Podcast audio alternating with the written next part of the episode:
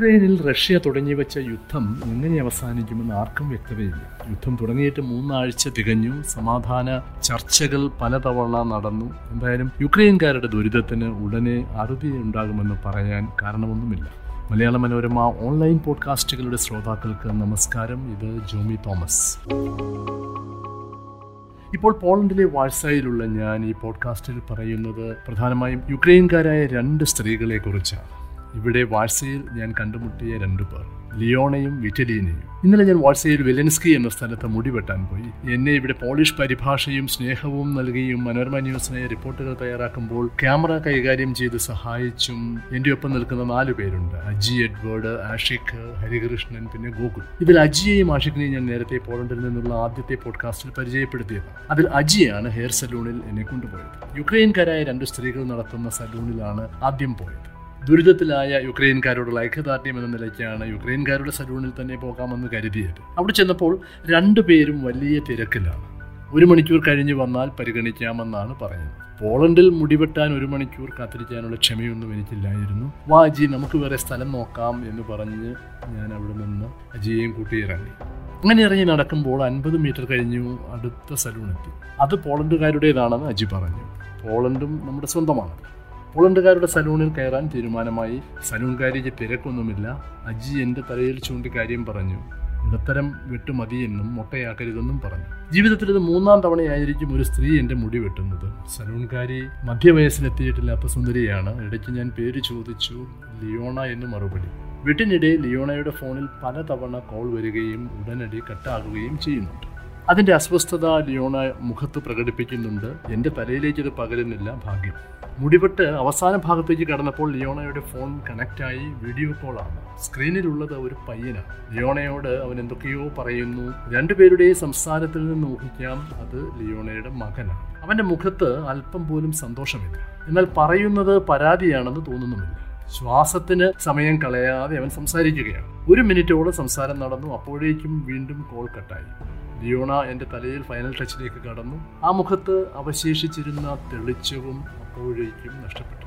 എന്തായാലും എന്റെ ഊഹം ശരിയാണോ എന്ന് അറിയണം. എനിക്ക് ലിയോണയായിട്ടുള്ള ചോദ്യങ്ങൾ അജി പരിഭാഷപ്പെടുത്തി തുടങ്ങി. ലിയോണയുടെ ഉത്തരങ്ങൾ ഇങ്ങനെയായി. ഞാൻ ഉദ്ദേശിച്ചതുപോലെ തന്നെ ലിയോണ യുക്രൈൻകാരിയാണ്. യുക്രൈനിലെ സുമിയിൽ നിന്നാണ് മുപ്പത്തിയൊൻപത് വയസ്സുണ്ട് കഴിഞ്ഞ ഒരു വർഷമായി പോളണ്ടിലാണ്. ലിയോണയുടെ ഭർത്താവ് അലക്സാണ്ടർ മൂന്ന് വർഷമായി രോഗിയാണ്. ജോലി ചെയ്യാവുന്ന സ്ഥിതിയാണ്.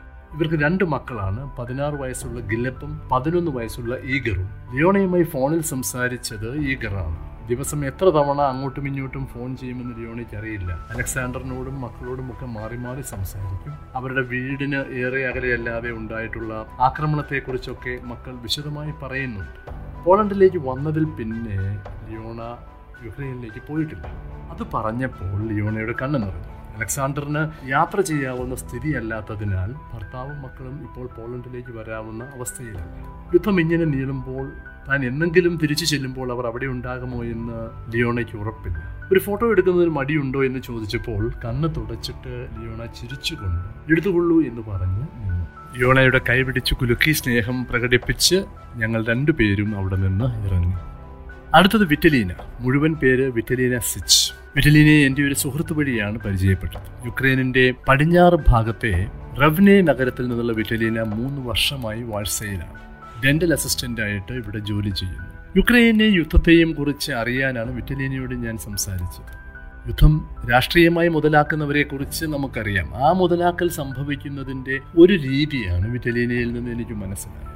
വിറ്റലീന പറഞ്ഞത് ഇങ്ങനെയാണ്. എനിക്ക് എന്റെ രാജ്യത്തോട് സ്നേഹമില്ലായിരുന്നു. എനിക്ക് അവിടെ സന്തോഷത്തോടെ ജീവിക്കാൻ സാധിച്ചിട്ടില്ല. എന്റെ ചെറുപ്പം ഏറെ കഷ്ടപ്പാടുള്ളതായിരുന്നു. ഞങ്ങളെ രാജ്യം ഭരിച്ചവരൊക്കെയും അഴിമതിക്കാരായിരുന്നു.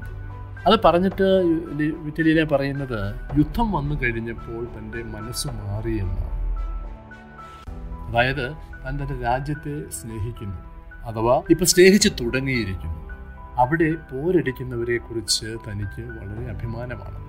കഴിഞ്ഞ ദിവസം ഇറ്റലിനിക്ക് ശമ്പളം കിട്ടി അതിന്റെ നല്ലൊരു ഭാഗം യുക്രൈനിലെ സൈന്യത്തിന്റെ ഫണ്ടിലേക്ക് അയച്ചു കൊടുത്തു. അതിനുശേഷമാണ് അമ്മയ്ക്കും മറ്റുമായിട്ട് ഉള്ള പണം അയക്കുന്നത്. ലിയോണയും ഇറ്റലിനെയും യുക്രൈനിലെ രണ്ട് സാഹചര്യങ്ങളിൽ നിന്നുള്ള സ്ത്രീകളാണ്. അവർ യുദ്ധത്തെ നേരിടുകയാണ് അവരുടേതായ രീതിയിൽ.